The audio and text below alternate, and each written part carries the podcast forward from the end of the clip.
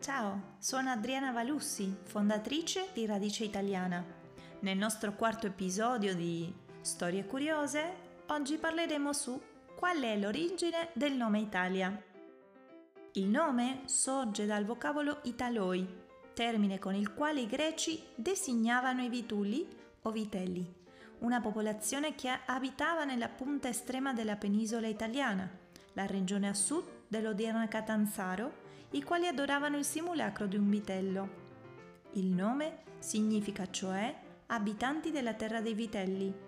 Fino all'inizio del V secolo a.C., con Italia si indicò solo la Calabria. In un secondo tempo il nome fu esteso a tutta la parte meridionale del paese. Nel secolo III, dopo le vittorie riportate dai Romani contro i Sanniti e contro Pirro, si estese fino al Magra e al Rubicone.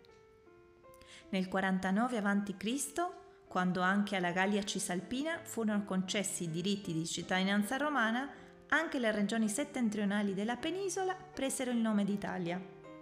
Tali confini vennero ulteriormente dilatati con la riforma amministrativa di Augusto, 27 d.C., che li portò a ovest al fiume Varo presso Nizza e a est al fiume Arsa in Istria. Spero vi sia piaciuta questa storia, vi invitiamo a visitare radiciitaliana.com. Vi aspettiamo nei prossimi podcast, ci sentiamo!